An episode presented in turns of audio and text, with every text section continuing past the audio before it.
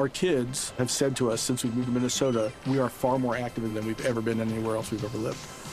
Moving to Minnesota opened up a lot of doors for us. Just this overall sense of community, of values that, you know, Minnesotans have. It's a real accepting, loving community, especially with two young kids. See why CNBC ranks Minnesota number four best state to live and work. A great place to work, an even better place to live. ExploreMinnesota.com slash live. Lots of things are better together hockey, food, golf. How about a cold one on the patio during a nice spring day? But if you really want to take things to the next level, drink some Labatt Blue Lights with your friends and live life to the power of we. Always enjoy responsibly. Beer, Labatt USA, Buffalo, New York. This is the GM Shuffle. Hall of Fame players make plays at clutch times. Hall of Fame players just don't pass for yards. I know he's got 35,000 career yards passing. He's wonderful to watch, but he's got to win games and make plays.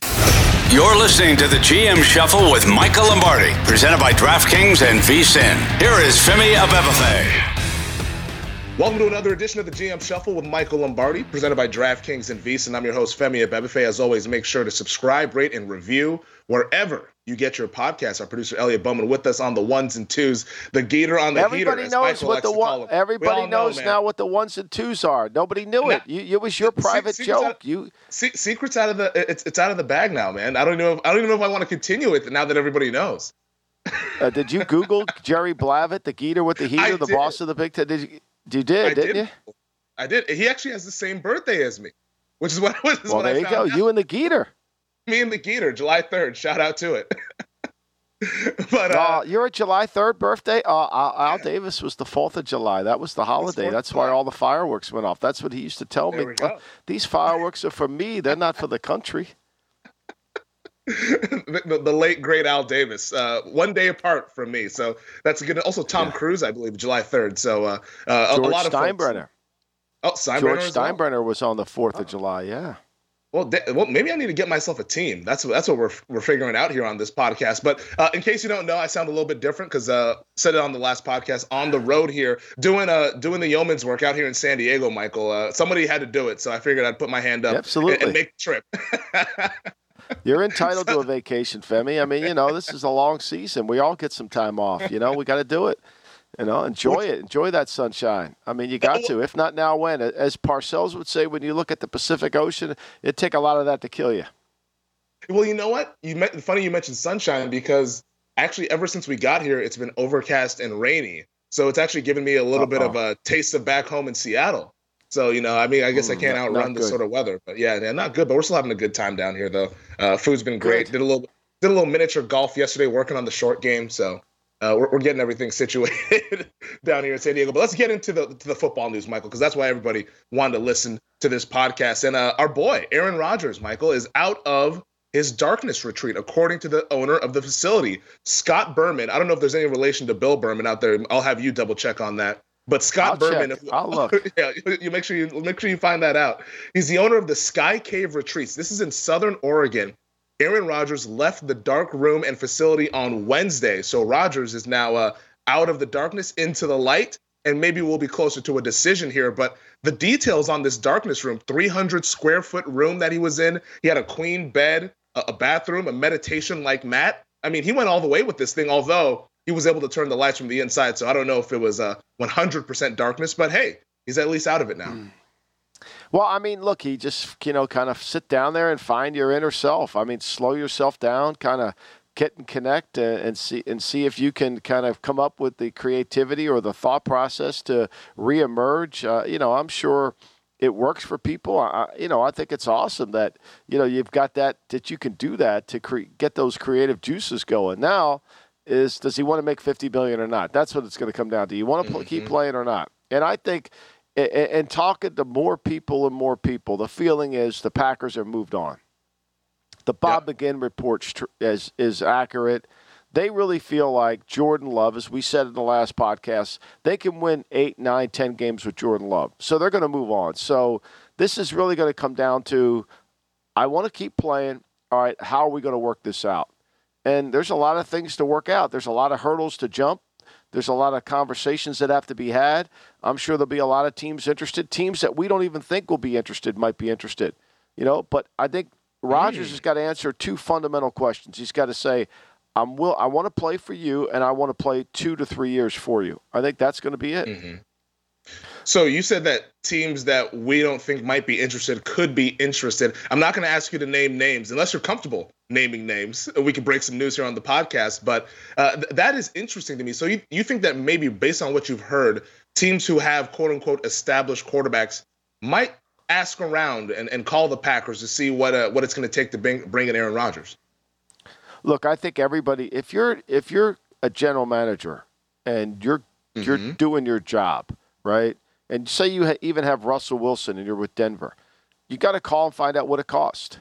You got to call and find out what it cost. I mean, if you're the Rams, you're going to find out what it cost. If you're the, I don't know if the Cardinals would, but if you're any team, you got to find out what the cost is and what what it's going to be to move forward. I mean, I mean, how else would you be loyal to your franchise if you didn't do that? And through mm-hmm. that, there'll be some teams that may decide, okay, you know, now we know Gutekunst wants to trade him to the AFC. So, yep. you know, I mean, that obviously Cleveland's not going to make that call, but the teams in the AFC that could, I mean, I don't think Kansas City or the Chargers would make that call, but there'll be other teams, Tennessee, you know, Indianapolis, obviously. What is it going to cost? And what would it be for me to, to get him? Let's say Houston calls and says, okay, he'll come play in Houston. I'm not saying he would but I get mm. him for two years. I can draft a quarterback. I can then develop that quarterback while he's here. Now I build the gap. I mean, if it's not as expensive, if it's in an Alex Smith price range, like, you know, what Andy Reid paid the 49ers for Alex Smith, that makes sense right now Aaron Rodgers is 39 years old under contract for 59.465 million guaranteed if he plays this upcoming season here. So that's a lot of money he'd be leaving on the table if he decided to retire, but the compensation for Green Bay is it going to be a number 1 or is it going to be maybe a couple day 2 picks because of the uncertainty about Rodgers' future beyond 2023? I think that's the question, right? I mean, I think that's the yeah. fundamental question you got to ask yourself. I mean, it, what is what is what is does it cost? What will this be? What will they're going to say? We want two number ones to start off with, right? Mm-hmm. And and you know the answer back to them is, look, how how why would we pay you two number ones if we think he's only going to play one year? You know, and he's telling you know the agent saying he's playing one year. And so, really, what's going to come down to is Rodgers is going to say, These are the three teams I would play for. And then hopefully, one, two of the three teams are going to be interested. It could come down to just one of the teams interested. But you got to figure out what the price is. And I don't think that you can bluff your way to say, Well, I got two number ones on the table. I got this. I'm mm-hmm. going to make this deal. You got to call the bluff, say, Go ahead and make it and and the leverage that Rodgers has is that he can always threaten to retire because he doesn't have a no trade clause in his contract, but I'm sure he's definitely going to have to agree to whichever team uh, calls. Well, Green but he's going to have to restructure. He's going to have to restructure his contract, so he's part of this transaction. So there's the mm-hmm. team, mm-hmm. there's the other team, and then there's the agent. The, the three of them are part of the transaction. Copy. No, that, that makes a lot of sense here. So there's moving pieces with this Aaron Rodgers deal. We all know we already know that one team has inquired, according to ESPN's Jeremy Fowler. The New York Jets have called about Aaron Rodgers. I think they're starting to get the preliminary discussions underway there, and we'll see if the the Jets end up deciding to pull the trigger on some sort of a deal with Aaron Rodgers and a restructure. Because I think that's the place that a lot of people would connect him with maybe some of these outside places like Tennessee, like maybe in Indianapolis or so, uh, could be a potential for Aaron Rodgers in 2023. So uh, now that he's out of the darkness re- retreat, we'll uh, we'll keep our eyes we on make, our boy. Go make and, some and, progress. And, we got the combine. Yeah. We got the combine exactly. next week, which is different. It's a different combine than what we're used to because the workouts are at night. You know, there's not as much. Uh-huh. A lot of coaches, a lot of coaching staffs aren't going, so there won't be as much. There'll be a lot of misinformation coming out of it like we typically always get, but there'll be really good information coming out of it based on sources. So as we move closer into next week with all the teams kind of having the convention in Indianapolis, we'll get some clarity, I think, by next week. All right, well, we'll keep uh, keep our ears to the ground on that. How about Justin Fields? What's the latest that you're hearing about my boy? So I, I, was talking to a bunch of guys, and not obviously not you because you wouldn't trade him, but I get the sense that that there is a that there's a there's a belief in the building that they need somebody to throw the football more effectively. I know you don't believe that. I know that's going to shock you. Uh, I know that breaks your heart. But you know, Ryan Poles and a lot of people in that building feel like they need a better passer, and I feel like they're going to try to do the best that they can do to make a trade without shopping the player. And how do you do that, right? So when Poles is on the phone with these other teams, he's not really offering Fields, but he's mm-hmm. listening. He's not he's not offering, but he's listening. And as we get closer to the combine, and he gets closer to examining Bryce Young, and he gets closer to examining C.J. Stroud, and looks at them eye to eye, have meetings, feel like that. I think at the end of the day, I do think the Bears keep the pick, and I think they pick a quarterback. That's my gut read on February 23rd right now. I just get that sense from talking to people in the league. Do I think it's Bryce Young? That's the other sense I get. I feel like they feel they need somebody mm. who can throw the ball consistently. They like Field. They want to get something back for Fields. They don't want to be embarrassed by the. If you start shopping Fields you may not get a good deal. Now, Fields guy has value to me. He's got three years left on a, on a rookie contract. The fourth, the fifth year's a high price, but he's got two cheap years. And, you know, you could take him in and, and some team could develop him as maybe the backup to what they want to do and utilize him to see if you can develop him. I mean, there's there's a belief that maybe he turns the corner like Jalen Hurts in year three, like Jalen Hurts turned the corner so how do you get value out of this? Because I feel like teams are going to sit there and look at the Chicago Bears and say, "All right, well, go ahead and make the pick. If you like Bryce Young, if you like C.J. Stroud, whichever you said it might be Young as the guy that they prefer, uh, go ahead and pick him." And then you're going to have two quarterbacks on your roster, and and we'll be here they, they, if you want to come and shop. Like, how do you? They'll make a deal. They'll make a deal before that pick. I mean, they'll make a deal. They'll they'll figure out. They'll there'll be enough teams to call them and say, "Hey, we'll give you X for Fields." And okay, so, so you know, so look, they have they have they have no skin in the in the field game, right? They didn't draft field. Mm-hmm. I mean, Kevin Warren is the new president, right? They got mm-hmm. you know Ryan Poles is the new GM. Eberflus is the new head coach. None of these guys were in the building when they picked Fields. I mean, the guys that picked Fields were Ryan Pace down in Atlanta. Maybe you call Atlanta up. I mean, Fields from Georgia. Yep. Got Pace down there. He knows the kid. Arthur Smith could see a Mariota type quarterback in this guy, bring him in, let him compete with Ridder, right? So it costs you a 2nd mm-hmm. round pick. Is that, to me, that's a pretty good deal for the Bears, and it's a good deal for the Falcons. You get a young quarterback to compete with your young quarterback at an economic value that runs an offense that would fit perfectly into the offense that you run. Right? I mean, Atlanta could yeah. put him in there and he could run what they run. Now, could you win a title with him? I don't. I don't know. I think that's the issue. Can he improve his passing? I don't know. Mariota hasn't improved his passing. Can Ridder improve his passing? I think that's another question mark you got to look at. So then, who's the person that makes that call? Is it Atlanta has to make the call first, right? Chicago can't make these calls because at that point, everybody knows that Chicago's looking to deal him. Right. I think what's going to happen is because it's kind of out there quietly I think teams will say, "Are you guys going to trade Fields?" You know, mm. and you know it's going to be confidential. Conf- uh, it, it, you know, we would, you know, we might listen. I don't know. The answer Poles would give is, you know, probably not. But if you want to make us a blockbuster offer, we'll certainly listen. Everybody on our team's event. Look, this whole notion that you know, like uh, you don't have, there's no sacred cows on any team. I mean, what, what? There's eight or ten players in the league that that you wouldn't trade. I mean, if somebody called the, the Ravens up for Lamar Jackson and they offered them three number ones, three number twos, they're probably going to take that deal. Mm-hmm.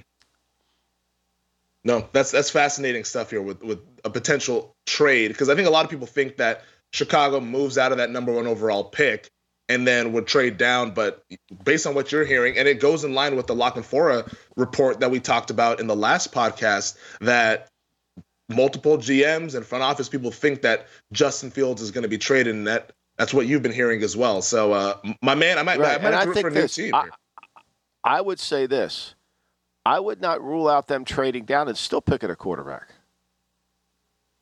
See, I, I don't. Really? I wouldn't rule that out. I wouldn't rule that out. I could see them trading with somebody to that if they like Stroud and somebody wants Young. I, I could see that too. I mean, you know, look, you've got to consider every option. You can't be narrow minded and focused Mm-hmm. because what happens is you're not improving your team. You've got to be completely open minded.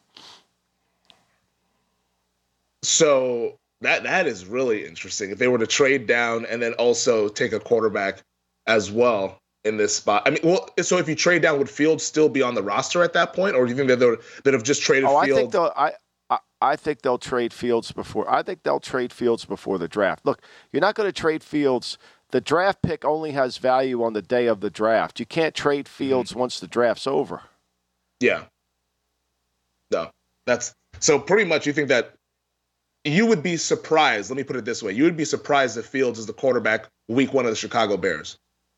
I would be. Yeah, I would be. I would say it's 50-50. I would think that they. I, Okay. I, I think right now it's way too early for any draft guru to say that's going to happen, or me to say it's going to happen because. You know, everybody has grades on players right now. They haven't met all the players. They haven't looked at the players. The medicals aren't in. I mean, you might mm-hmm. fall in love with. You might say, "Okay, we'll take Anthony Richardson because we think we can can fix him and make mm-hmm. him a better passer." I'm making this up, but you haven't met the kid yet. You haven't really spent enough time with the kid. So I think that's something that you. There's not enough data on the plate right now. Well, speaking of Anthony Richardson, I know we plan to talk about it later, but let's talk about it right now there because I think that's a perfect segue. Because in the betting market, what we do, Michael, here at VSIN, a lot of chatter yesterday about the odds movement for the first overall draft pick across a number of sports books at our sponsor DraftKings on February 16th, so just a week ago today. Richardson was 100 to 1 to be the first overall pick. Now he's 30 to 1. At other books, he's now plus 700 and has surpassed Will Levis in that market here. Is, is the chatter about Richardson uh, more positive within the league than it is outside of the league? Oh, I, I think Richardson's. Look, I, I thought this was a player that had a really chance to win a Heisman Trophy, and you know you love highlight tapes more than any human being on planet Earth. So I could make you a highlight tape of Richardson, and you would think the Uh-huh. guy's incredible. Oh, I'm already You know? gonna love Michael. I mean, I, I know you are. I know you are, and I loved him too.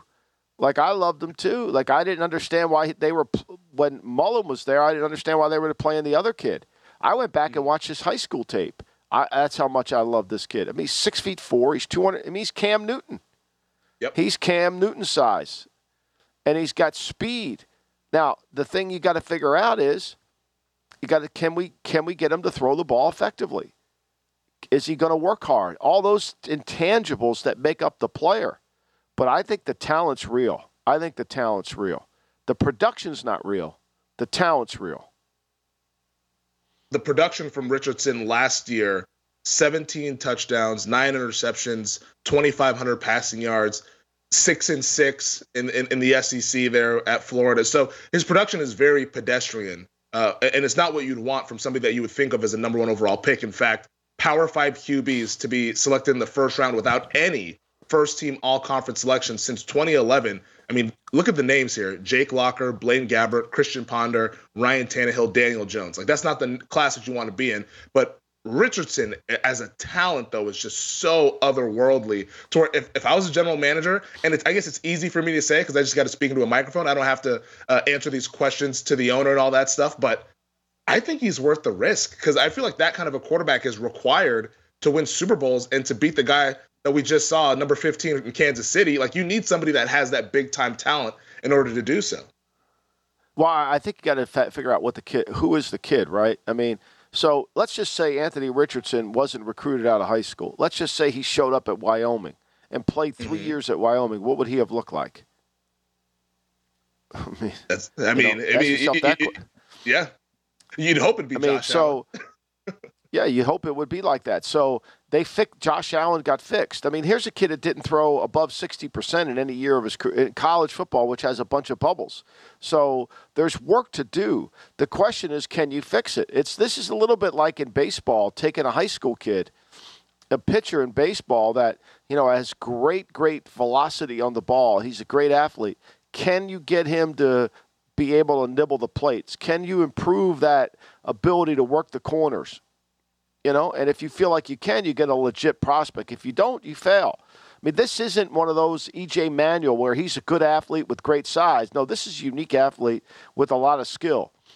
So you're building something here. And EJ Manuel went what the 15th pick in the draft one year by Buffalo. So yeah, this is a different kind of guy. But I do think, to me, there's a lot of work that needs to get done, and the more work that gets done on the kid, it'll certainly help him. But I will say this: Lamar Jackson's collegiate career compared to Anthony Richardson, it's not even close. Yeah, it's not close. But we're in such a desperate need for quarterbacks. I mean, Lamar had to sit in that room till the 32nd pick of the draft and, and, he, and he won the freaking Heisman Trophy at Louisville. like, like, yeah, like like Lamar Lamar had a way better production here. So, last question on Richardson: Do you think that this is smart money that's betting him to go number one overall, or is this dumb money based on what you've heard? I don't think it's a St. Jude's pick. I don't. I think to me, Ooh, these kind of guys. Okay. I, I don't think it's a St. Jude's one. I think this is, and I met the president of St. Jude's, and it was great. I loved him. I told him, I said, we'll do anything for because we promote the hell out of St. Jude's on the show because there are some dumb St. Jude. They just better give the money to St. Jude's than that. But I think to me, I, I think in, by this time next week we'll have a better understanding of where this guy is. Look, er, everybody that talks about him says, "Man, he's really talented." Yeah. Right. You got to know about the kid. You got to know about the work ethic. You got to know all that stuff before you. It's easy to sit at home and say, "Yeah," but you got to figure out can he improve It puts a smile on my face that you say that's not a St. Jude's pick there. We, we, might be live here with Richardson going number one overall. Don't want to get too far ahead of things. I, I we'll see what happens. That. I did not say yeah, that. No, I, I, know. I'm not, I'm not putting words in your mouth, but I'm when just saying you, when you're done chance. watching your highlight tape, I'm sure you'll love it. oh, I've already watched the tape, buddy. I've watched the tape. I'm in, I'm ready to go to war with this kid. Maybe rookie of the year. Who knows? We're getting way too far in advance here. But let's take our first break, Michael. We'll talk about the defensive coordinator interview that folks around the league are discussing here. This is the GM Shuffle. The NBA playoffs are heating up, and so is the action at DraftKings Sportsbook, an official sports betting partner of the NBA. With same game parlays, live betting, odds boosts, and so much more, don't miss out as the NBA postseason winds down. I mean, these second round playoffs have been unreal, and we have the conference finals now on the horizon. Make sure you get all those futures bets in before the value disappears. And if you're new to DraftKings, you got to check this out. New customers bet 5 bucks to get 150 in bonus bets instantly. Download the DraftKings Sportsbook app now and use code SHUFFLE. That's code SHUFFLE for new customers to get 150 in bonus bets when you bet just 5 bucks only on DraftKings. The crown is yours. Gambling problem? Call 1 800 Gambler or in West Virginia, visit www.1800Gambler.net. In New York, call 8778 HOPE NY or text HOPE NY 467 369. In Connecticut, help is available. For problem gambling, call 888 789 7777 or visit ccpg.org. Please play responsibly on behalf of Boot Hill Casino and Resort in Kansas. 21 plus age varies by jurisdiction, void in Ontario. Bonus bets expire 168 hours after issuance. See dkng.com slash bball for eligibility and deposit restrictions, terms, and responsible gaming resources. All right. Last podcast, Michael, we talked about Rex Ryan. Yeah potentially being a defensive coordinator for the Denver Broncos. He had emerged as potentially a favorite, but you're hearing differently from people that you've spoken with here about this defensive coordinator job in the Denver Broncos. Uh, what did you find out when you asked folks about well, Rex Ryan? I think what, what, what happens is so you have to understand this, right? And I was told this reliably that, you know, with the money being so great for coordinators, you know, people that have been retired for a long time, oh, wait a minute, you know, this guy's making X. I'm, I was a great coordinator. I should come back in the league and start making that kind of money. That's head coaching money. So I think there's a little bit of that. And I don't think Rex was really prepared to be a co- coach again until these salaries started to go way up.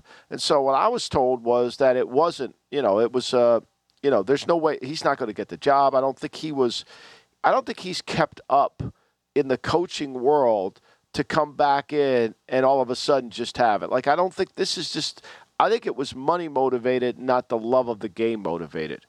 And because of that, I think he'll just go back to ESPN and keep doing that. I mean, he's got a great job there. He's a jet coach. They love jet coaches at Countdown. They love that. That's perfect. so, you know, why not?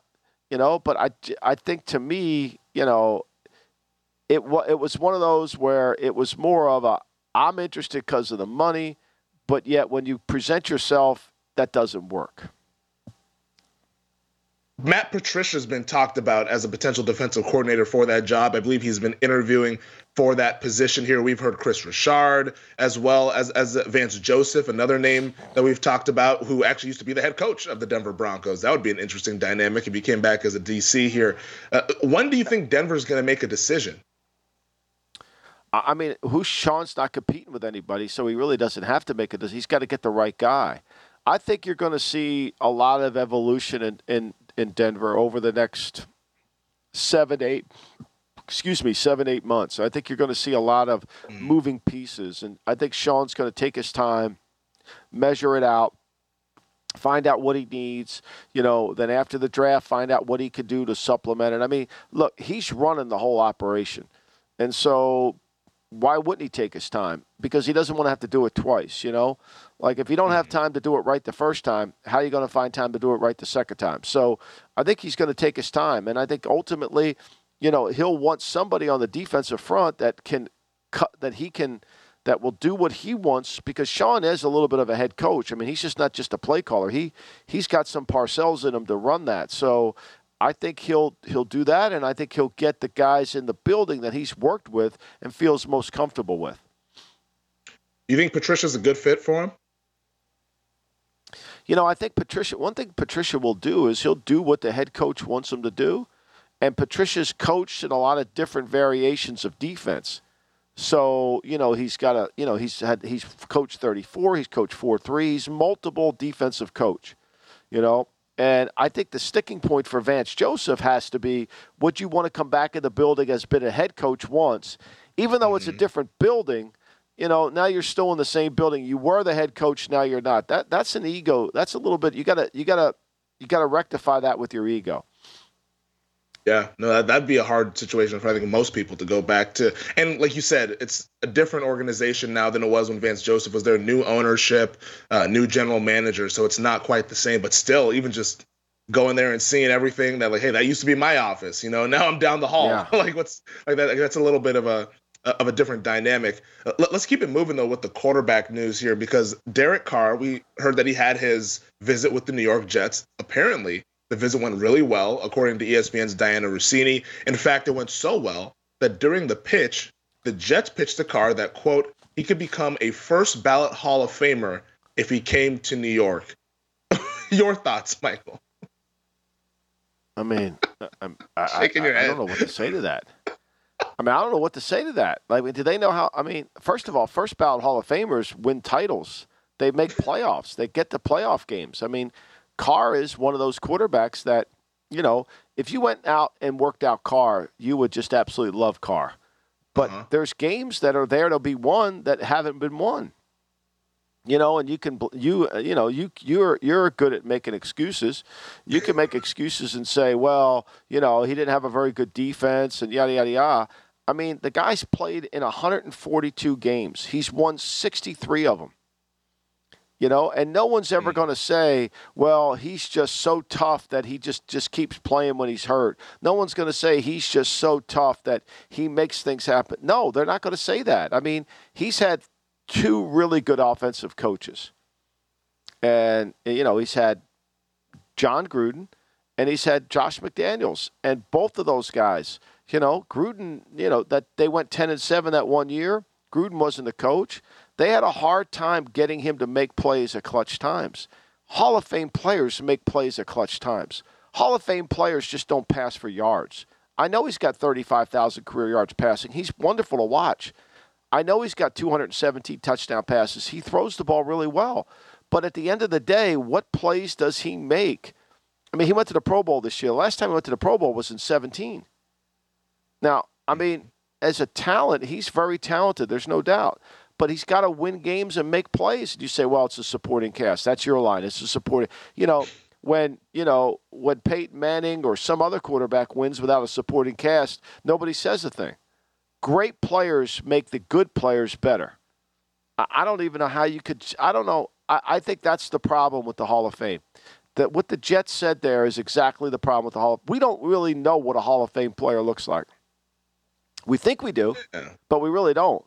Because uh, Deion's right. There should be levels to the Hall. Like for Deion Sanders to wear a Hall of Fame jacket and Tommy McDonald, the wide receiver, wear the same jacket. They're not, they're different Hall of Famers. If you want to put Tommy McDonald in, that's great. You know, that's wonderful. But but and I'm sure his family appreciates it and all that. But Deion, I mean, you know, like Andre Reed's in the Hall of Fame. Good player, really good player. Did you ever drive to the stadium and say, "Oh my God, we're playing Andre Reed today"? No. You drive to the stadium, you're playing Derek Carr, you're saying, let's make sure we get him on the ground early in the game. We got to hit him early. We'll get his eye level down. we got to hit him early. That's what you say. You're not saying, oh my God, we're playing a Hall of Fame player. It, to me, this verbiage coming out of New York is, is desperation verbiage. So you're saying that Derek Carr is not going to make FDR football done right? I don't. I don't think we're going to see the Derek Carr chapter in there. Uh, also, uh, in, in in defense to the Jets, my guess is this is obviously a little bit of hyperbole would be my would be my guess because it's a recruiting pitch and all that stuff. Like I don't think they necessarily believe what they're saying. The fact that they said it, I think, is hilarious because I'm in lockstep with you on Carr. Like I don't think that he's anywhere close to being a Hall of Fame quarterback. Obviously, I think that'd be a ridiculous conversation to even have. I even have questions about him just being a good quarterback in today's NFL um, on Derek Carr, but. I, I, think this is a little recruiting pitch, right? Like they, they were going a little over the top here to, to sell him on come to the Jets. Right. So, you know, like when you look at when you look at the uh, and I'm going to find it here. Uh, when you look at okay, when you look at uh, this is this is completely objective, right? This isn't mm-hmm. Michael Lombardi talking because his son coached Derek Carr. This is completely objective, right? Because you know that's so, what they're going to say. Prof- well, right, I, I, I get that, and I I'll, I can handle that. Like I don't I don't yeah. need my son to tell me what to think. All right, I, am I'm, I'm mm-hmm. okay with that. I, I love him. I love him to death, and you know, but I don't need him to tell me. I'm going to make up my own mind. He's going to make up his own mind. We're going to be independent. Uh, that's the way I wanted him. All right, but let's just yeah. let's take an independent service. So, Pro Football uh, Reference, okay, mm-hmm. they have a section in Pro Football Reference that basically it's called the Hall of Fame Monitor. That they have come up with a configuration of what a Hall of Fame quarterback looks like, okay? Average Hall of Fame quarterback, right? And so, you know, they typically win two championships. They make seven Pro Bowls. They play 13 years. You know, they have eh, eh, they throws 270 touchdown passes. Yada yada yada. And then they rank them. And then it's like Bart Starr falls below the average. Terry Bradshaw falls below the average. Joe Namath well falls below the average, right? Eli Manning's below the average, right? Troy Aikman's well below the average. Jim Kelly's well below the average. And I'm not saying this is right, okay? And so they mm-hmm. come up with a number for the coat for the player. So Tom Brady's number is 263.03. Peyton Manning's number is 257.80. Aaron Rodgers is 192.43. Johnny Unitas is 162.7. Montana's 154.17. Okay? Got that? Mm-hmm. Yep. Derek Carr in this rating system. In this system, Derek Carr's rating is 39.7. He's below Daunte Culpepper, Ron Jaworski, Steve DeBerg. I mean, Jeff Garcia, Kirk Cousins, Michael Vick, Lamar Jackson, Mark Brunell. I mean, you want me to keep going on? Like so, when you make this statement, when you like this isn't me. This is some. This is numerical numbers. Yeah. So when you're talking about a Hall of Famer, like you know, the game is different. When when Namath went in, when Namath went in the Hall of Fame, you know, Namath threw you know a ton of interceptions because they played a bunch of man to man. You know, the interceptions were higher. It was seven step drop game. But you know, Cam Newton's at seventy point five. Do you think Cam Newton's a Hall of Famer? Oh no, I, I, he's he's a fringe guy. I think he's a ring of ring of honor guy in Carolina, but doesn't quite make the Hall of Fame. Jim Kelly's at fifty nine one. Troy Aikman was at sixty four. Cam Newton's at seventy. I mean, Warren Moon was just slightly below, above him at seventy one. He made the Hall of Fame. Never went to a Super Bowl. Never went to a, went to one conference championship game. So my point here is like at some point, you know, we we have a really hard time in scouting and an evaluation of separating what's good to what's great. And the Hall of Fame has let a lot of good players in. Like Zach Thomas is a wonderful player. Is he a Hall of Famer? I don't think so. Okay, like no. I don't think so. Like I never drove to the stadium saying, "How the fuck are we going to block Zach Thomas?" I, I, mean, I'm happy he's in the Hall of Fame, but what that does to the Hall is it dilutes some of the other players who are elite at their position. How is Zach Thomas and Ray Lewis in the same Hall? How is Zach Thomas and Dick Butkus in the same Hall? How is Zach Thomas and Ray Nitschke in the same Hall? How is Zach Thomas and Willie Lanier in the same hall? And this is what we get, but we get this. This is the rhetoric we get. It's like I was doing a show yesterday, and, and a reporter we had on, he said there's at least 15 to 20 number one receivers in the league. He, he doesn't even know what a number one receiver looks like if he says that comment. Yeah. And, and those, those are the people that vote on who gets into the Hall of Fame. That's the people that vote. Exactly. That's the people that vote. I mean, you know, so you, you get a guy that's played really well that can't get himself in the Hall of Fame, you know, and so that's what happens. And, and mm. you have a bunch of guys that, that, that, that are in the Hall of Fame that you're sitting there saying, okay, like you take Antonio Brown. Antonio Brown's numbers, now he only played seven years, so that, that mm-hmm. dilutes him. But Antonio Brown's numbers are Hall of Fame worthy if he would have played longer. Yep. If he would have played longer, they're Hall of Fame worthy. But he didn't. So you can't, but he's easy to dismiss because of his off the field behavior. Yeah, exactly. Yeah. Well, like Steve yeah. Smith got passed over. All right, Steve Smith Jr. got passed over in this round. Like mm-hmm. Steve Smith gets passed over. I mean, the guy's got 81 career touchdowns and, and in 100, you know, and so like he starts 198 games. He has 1,090, 1,031 catches, 14,000 yards played 14 years in the league. He got passed over. Meanwhile, you got guys like Drew Pearson's in the Hall of Fame. You know, uh, Harold Carmichael got in the Hall of Fame. You know, you go down the list. I mean, there's Tommy McDonald's in the Hall of Fame. I mean, these guys are not. I mean, Tommy, who would you rather have? Would you rather have Steve Smith or that, or would you rather have? Would you rather have Shannon Sharpe or Sterling Sharpe? Sterling, Sterling Sharpe, Sharpe can't yeah. even get in. He can't get a sniff. Yeah which is unfortunate because he doesn't have anybody in the room pounding the table for him because that's how a lot of these guys end up making to the Hall of Fame. You, you need your presenter touched, to pound the table. 65 touchdowns catches in 595 receptions. Do the math on that. Do the math on that. How many times is he putting the ball in the end zone, and yet he can't get in there? Well, they say, well, he only played seven years. Okay, I get that. Yeah. What about Terrell Davis? Davis? What about yeah. Tony Boselli? you know? Yeah. I mean, he's got 65 touchdowns. Right. Harold Carmichael played and how many games? Harold Carmichael has, you know, 78 touchdowns and 590 catches. Okay. I, I like that ratio. I get that. He played 11 years in the league. I mean, Tyreek Hill's got 63 and 598 catches. We think Tyreek Hill is the most disruptive player in the league, and his numbers are not as good as what as what uh, uh, as what Shannon Sharpe's numbers are. Sterling Sharpe's numbers are it's it's all distorted and that's why I'm excited for your book to come. It's all out. PR. Uh, so, I'm, so when the jet I'm, when the yeah. Jets add that fuel to the fire, they kill it. Yeah. Well, Derek Carr, maybe if he goes to the Jets, uh, he could be a great quarterback for them. But I have my doubts. I especially have my doubts in terms of him making the Pro Football Hall of Fame. Michael, let's take another break. On the other side, we'll talk about Carr's former employer, the Las Vegas Raiders, in their pursuit of their next quarterback. Our kids have said to us since we moved to Minnesota, we are far more active than we've ever been anywhere else we've ever lived.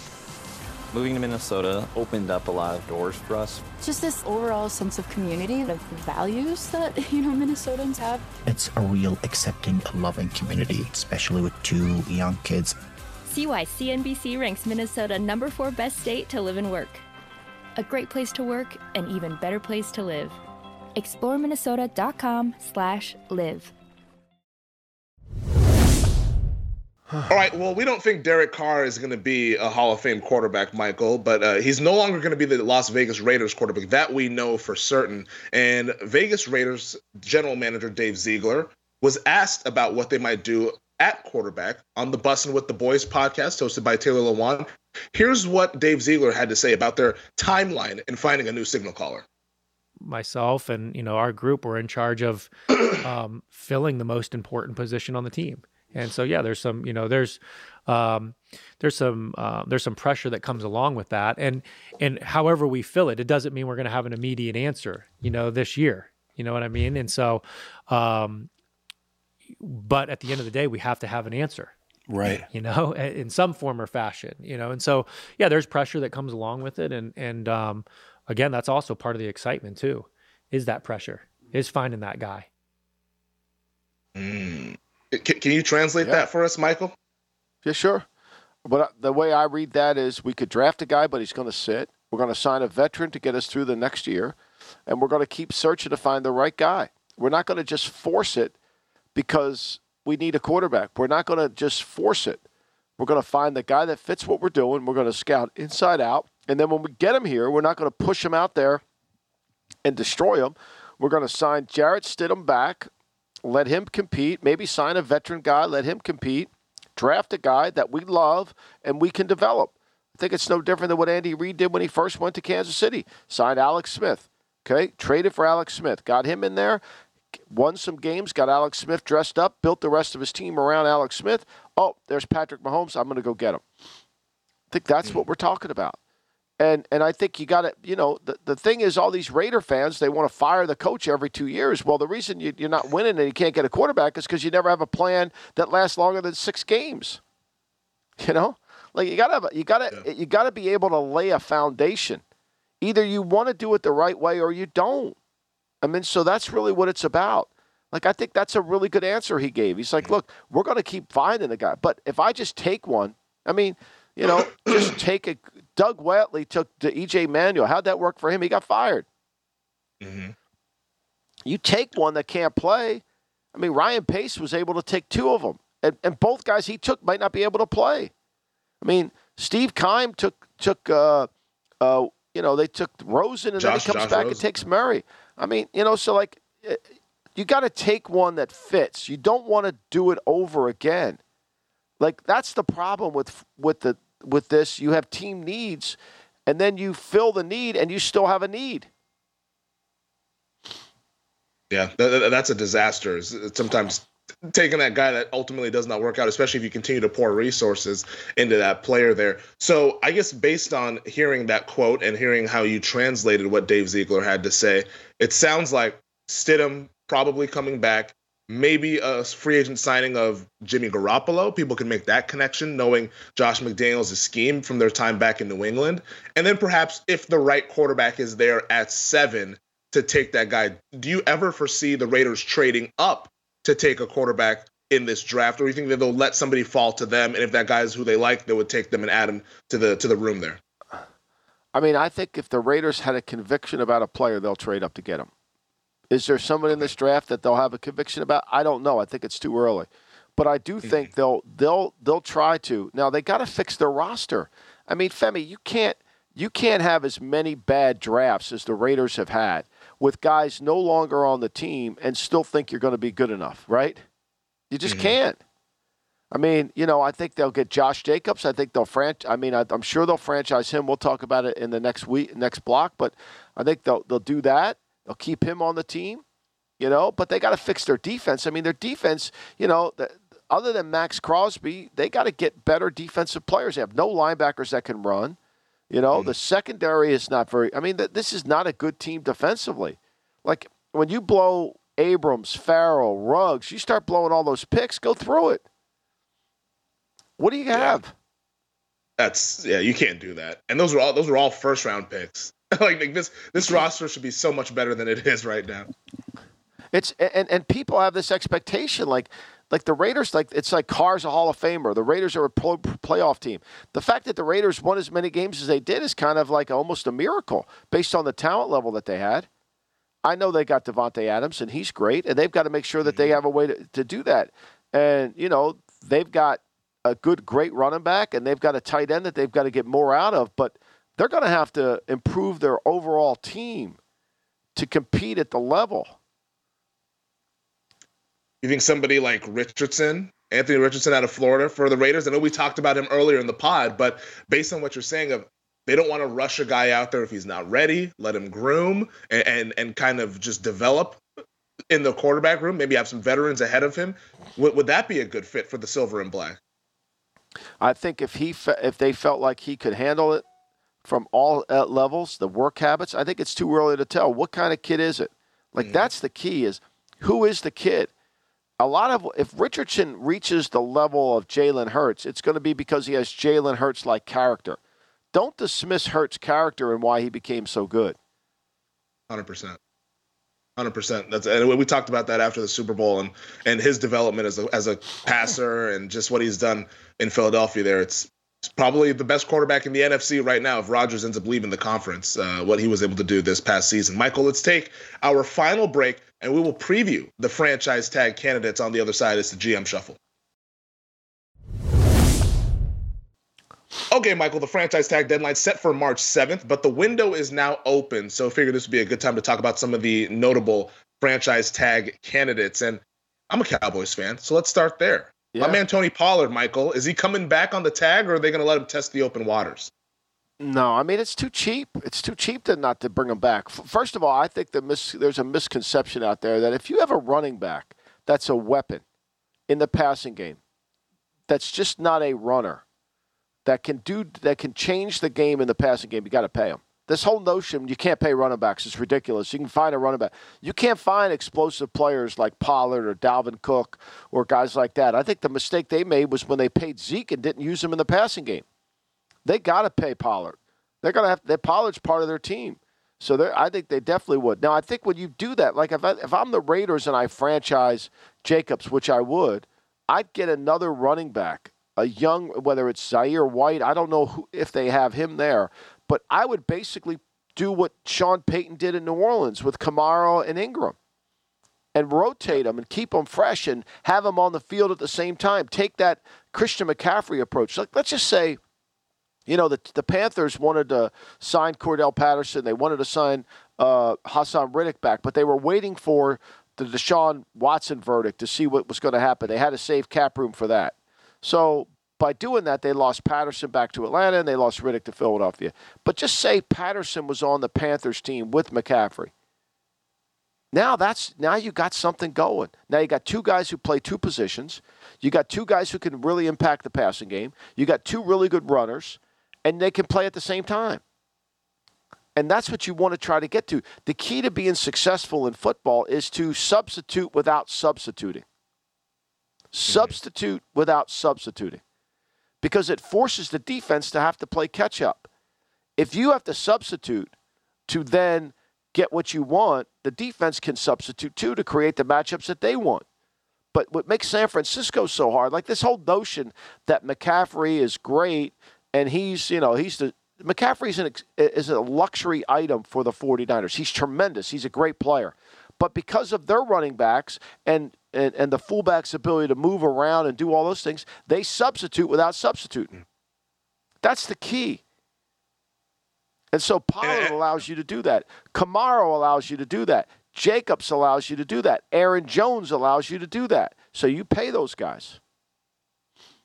Yeah, I think that's really a great point of being able to change formations and do different things without taking guys off of the field. It's there. not it's formations, like the, Femi. It's it's okay, personnel it's groups. See, for, okay. formations don't matter anymore in football. Here's what doesn't matter anymore in football: downs and formations. Mm-hmm. They don't matter. Okay, so no the only thing that matters is personnel groups. Who's on the field? So if I'm a linebacker and I could substitute you off the field so if I'm a linebacker and you yep. can't play against 11 or you can't play against 13 or you can't play against your value goes way down. It's about formation. Yeah. So this whole notion, well, he's a good third down player. What is that? That doesn't mean anything. Every down's third down.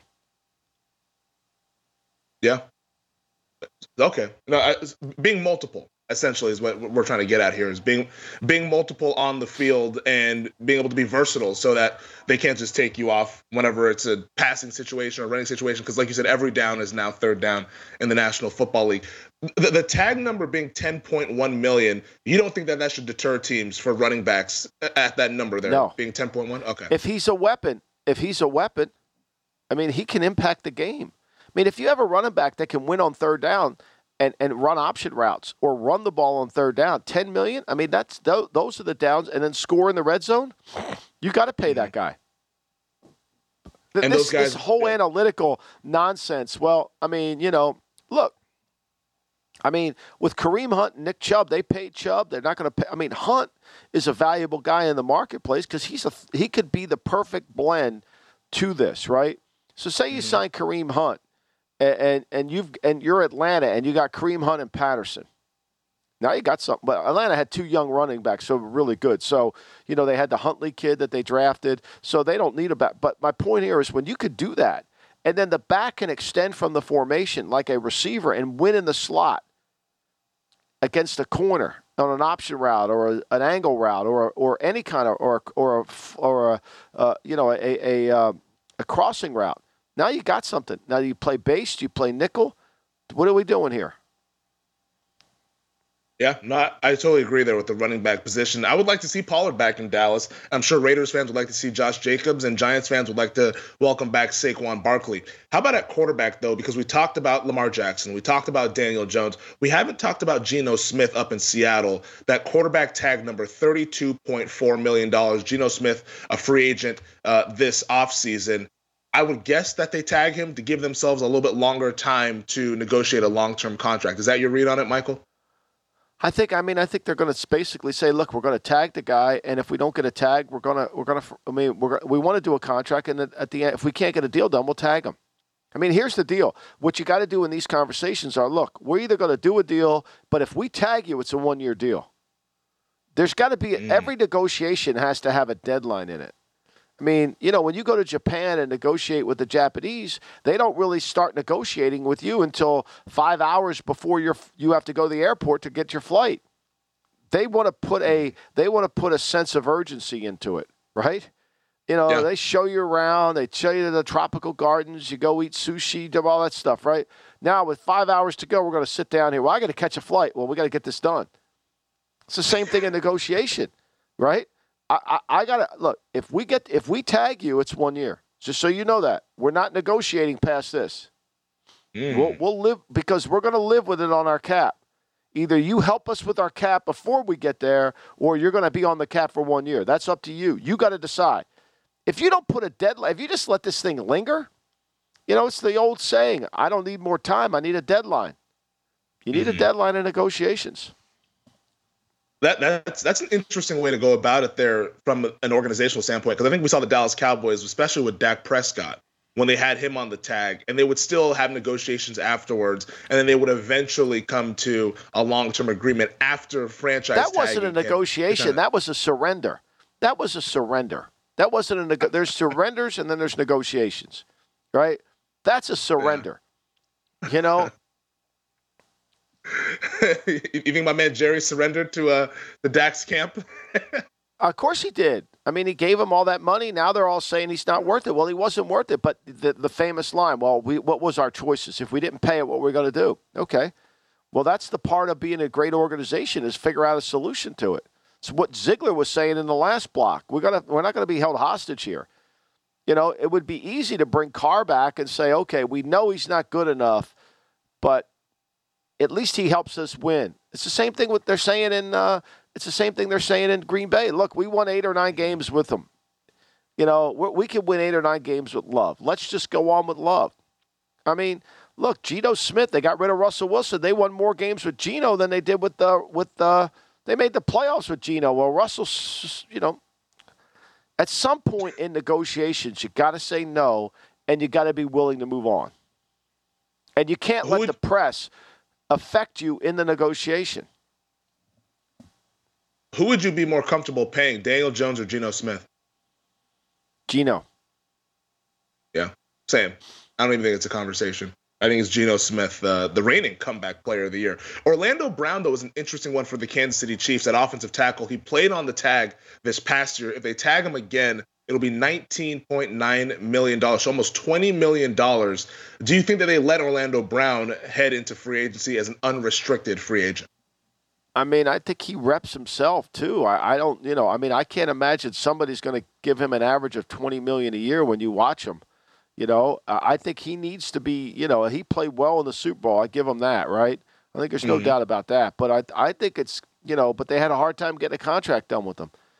And, there's only so many players you can pay that level. You know, now they're going to have to figure out what they're going to do with Frank Clark. He's making way too much money for them. I think Frank Clark's on their cap. He's due to make $20 million this year in base salary. So they're not going to pay that, right? So, but I think you're going to have to figure something out. Look, to me, how do you pay Orlando Brown more than you pay Kelce? Doesn't make a lot of sense. No, it doesn't make sense to me at all. Does, doesn't make a lot of sense.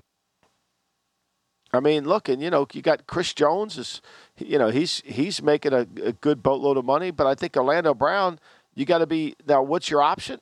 You still have you can draft a guy. You know, would you rather draft a guy or would you rather pay him? I think I at mean, that you number, can't have it both ways. Not everybody can eat here at the diner. it's not Denny's. we can't. We can't No, it's not everyone. that. We're not, not. We're not. We're back. At, we're not there. We're not there yet. Uh, uh, the fact that they tagged him last year and didn't want to give him the long term extension, I feel like that was them saying, "All right, like we we want you to come back, but not at these kind of numbers." And I think if you're Kansas City, you probably already mentally prepared yourself to move on this offseason from Orlando Brown. Now, in his defense, four sacks allowed on 1,100 snaps, fourth consecutive Pro Bowl, whatever you put into that. He he at least was a solid player for them, but at these Oh, numbers, I think I think you got to let him walk. Yeah, I mean, look, I think when you see the deal is when you compare him to other guys, you know, he certainly, but I mean, he could probably, he thinks he's going to get 22, 23 million dollars a mm-hmm. year. And so you, this isn't about do we want to pay him that? This is about can we pay other players if we pay him? You got 22 million at left tackle. You got 15 million at left guard. You know, you got the center and the right guard are on rookie contracts, and you got Wylie. You got a lot of money in the line.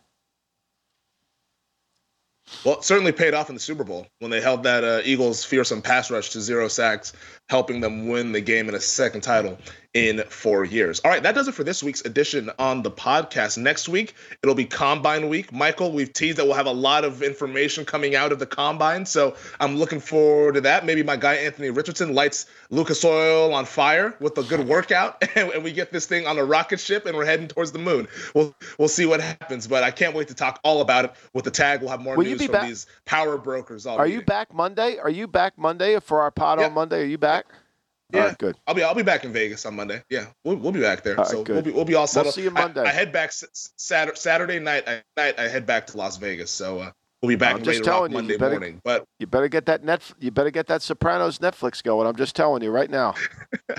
the, the, the HBO Max is locked and loaded. we will be binging it over the weekend. So Sunday, that's my only task is to watch Sopranos episodes from sun up to sundown. We'll see how many I make it through there. But thank you once again to our producer Elliot Bowman, the Gator with the heater on the ones and twos, whatever you want to call him. He's the very best at it. And also thank you to DraftKings and to V's. And thank you to you, Michael. And I'll talk to you Monday morning. Thank you, Femi. Thank you, Elliot. Our kids have said to us since we moved to Minnesota, we are far more active than we've ever been anywhere else we've ever lived. Moving to Minnesota opened up a lot of doors for us. Just this overall sense of community, of values that, you know, Minnesotans have. It's a real accepting, loving community, especially with two young kids. See why CNBC ranks Minnesota number four best state to live and work. A great place to work, an even better place to live. ExploreMinnesota.com slash live.